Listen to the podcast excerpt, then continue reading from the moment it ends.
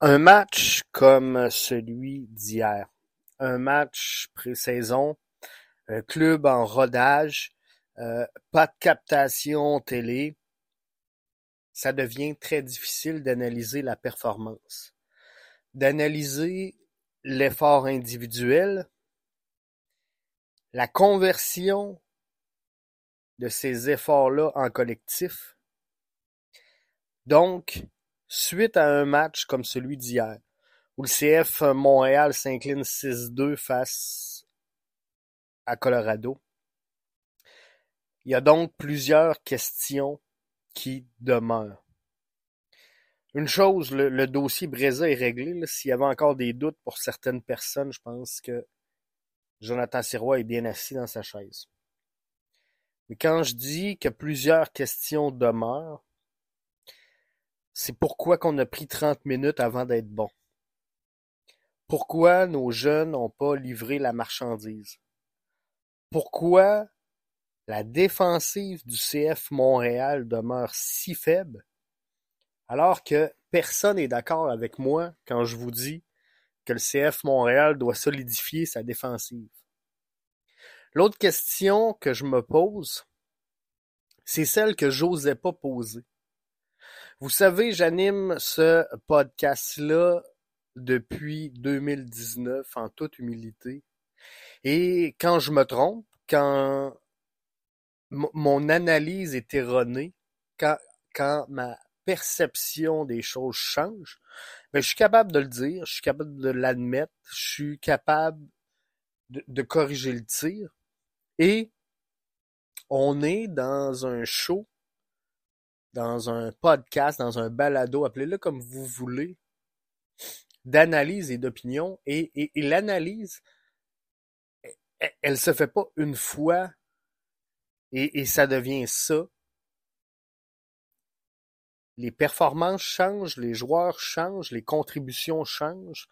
Donc, avec le temps, ce que je pensais, ce que je percevais, ce que j'analysais il y a deux semaines, il y a trois semaines, il y a quatre semaines, ben, est peut-être pas vrai aujourd'hui. La plus grosse question, celle qui me hante le plus depuis la fin du match, celle que j'osais pas poser, celle que j'étire le temps pour ne pas poser et, la raison pourquoi je vais la poser, c'est qu'à Paris, on se pose la question présentement si le PSG est meilleur sans Kylian Mbappé. Donc je me dis que toutes les questions sont bonnes. Est-ce que le CF Montréal est meilleur sans Samuel Piet et Victor Wanyama dans sa titularisation? J'ai mis Chouanière dans la profondeur avec Nathan Saliba sur mon onze type. Quand je vous dis que j'anime en toute humilité, quand je vous dis que je peux me tromper, j'ai mangé la critique, voilà, c'est fait. Je le dis, je me suis peut-être trompé. À partir d'aujourd'hui, Mathieu Chouanière, Nathan Saliba sont sur mon onze type pour le début la campagne 2024. Piet, Wanyama sont deux piliers, sont deux vétérans, sont deux capitaines de l'édition 2023.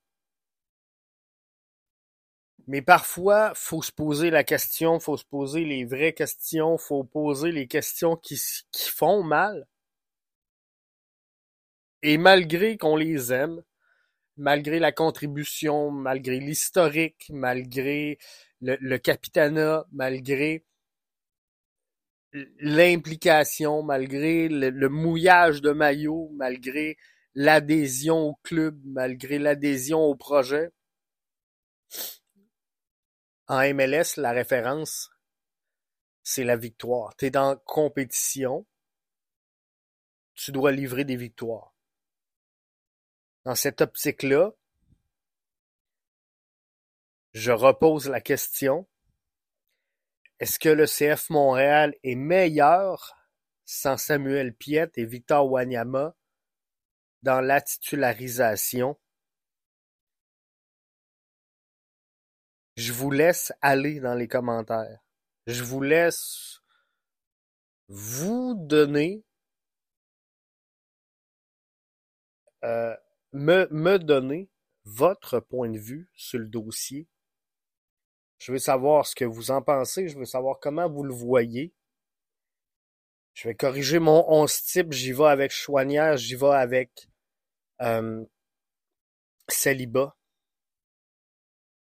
En passant, Grayson Doody devient mon poulain sur la droite en couverture de Rouen.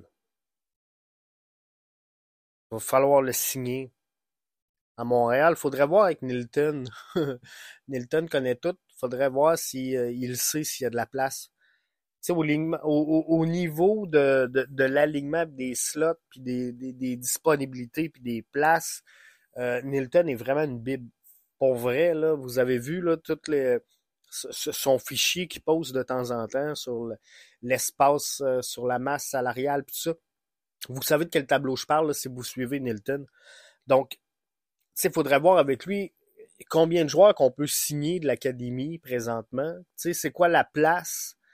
Euh... Puis là, ça va nous dire s'il y a des mouvements. Je vous ai dit, là, dans le dernier balado, si vous l'avez écouté, euh, on, on s'est parlé de la place qu'il y avait disponible à Montréal on, s'est dit, ça va s'en venir, les signatures des jeunes, les, coupures également, les transferts, les prêts. Le 24 février, le lancement de la saison face à Orlando, ça s'en vient en tabarnouche. 24 février. Il va falloir statuer sur le rooster avant cette date-là. Donc, l'heure des choix s'en vient pour Laurent Courtois. Il reste deux matchs pré-saison au calendrier du euh, CF Montréal avant la date du 24 février. Donc, il faudra commencer là, à statuer sur qu'est-ce qu'on va faire avec cette formation-là et surtout sa profondeur. Là, je pense qu'on a aménagé le 11 beaucoup avec l'arrivée d'un Martinez, d'un Kokaro, d'un Yankov, d'un Edwards, d'un Rouen, bref, d'un Sosa. On a arrangé la, titularisation de cette formation-là.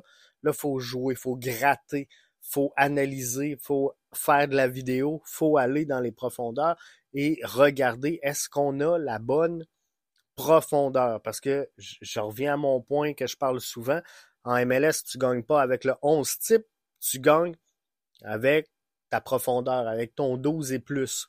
Les joueurs qui sont sur le banc, qui vont venir en relève pour protéger l'avance, pour ramener l'équipe dans le match, pour euh, conserver un, un, match nul sur la route. Bref, c'est cette profondeur-là qui va faire la différence dans les matchs les plus importants. Pas les matchs où on domine, puis c'est 4 à 1, 5 à 1, mais dans, dans, un match serré où tu joues le samedi, le mercredi, le samedi, ben c'est là la différence entre 0, 1 ou 3 points ben, c'est ton douzième homme, ton treizième, ton quatorzième, ton quinzième que tu vas entrer en cours de match.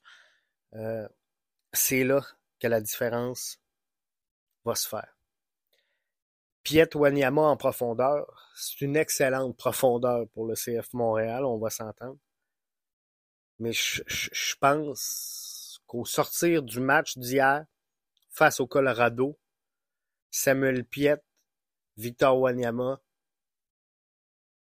deviennent de la profondeur à cet effectif-là. Difficile, comme je vous dis, d'analyser la performance alors qu'on ne l'a pas vu. Piet, Wanyama, est-ce qu'on a voulu les mettre dans le 11 plus faible pour encadrer la jeunesse, pour parler, pour diriger ces jeunes-là sur le terrain?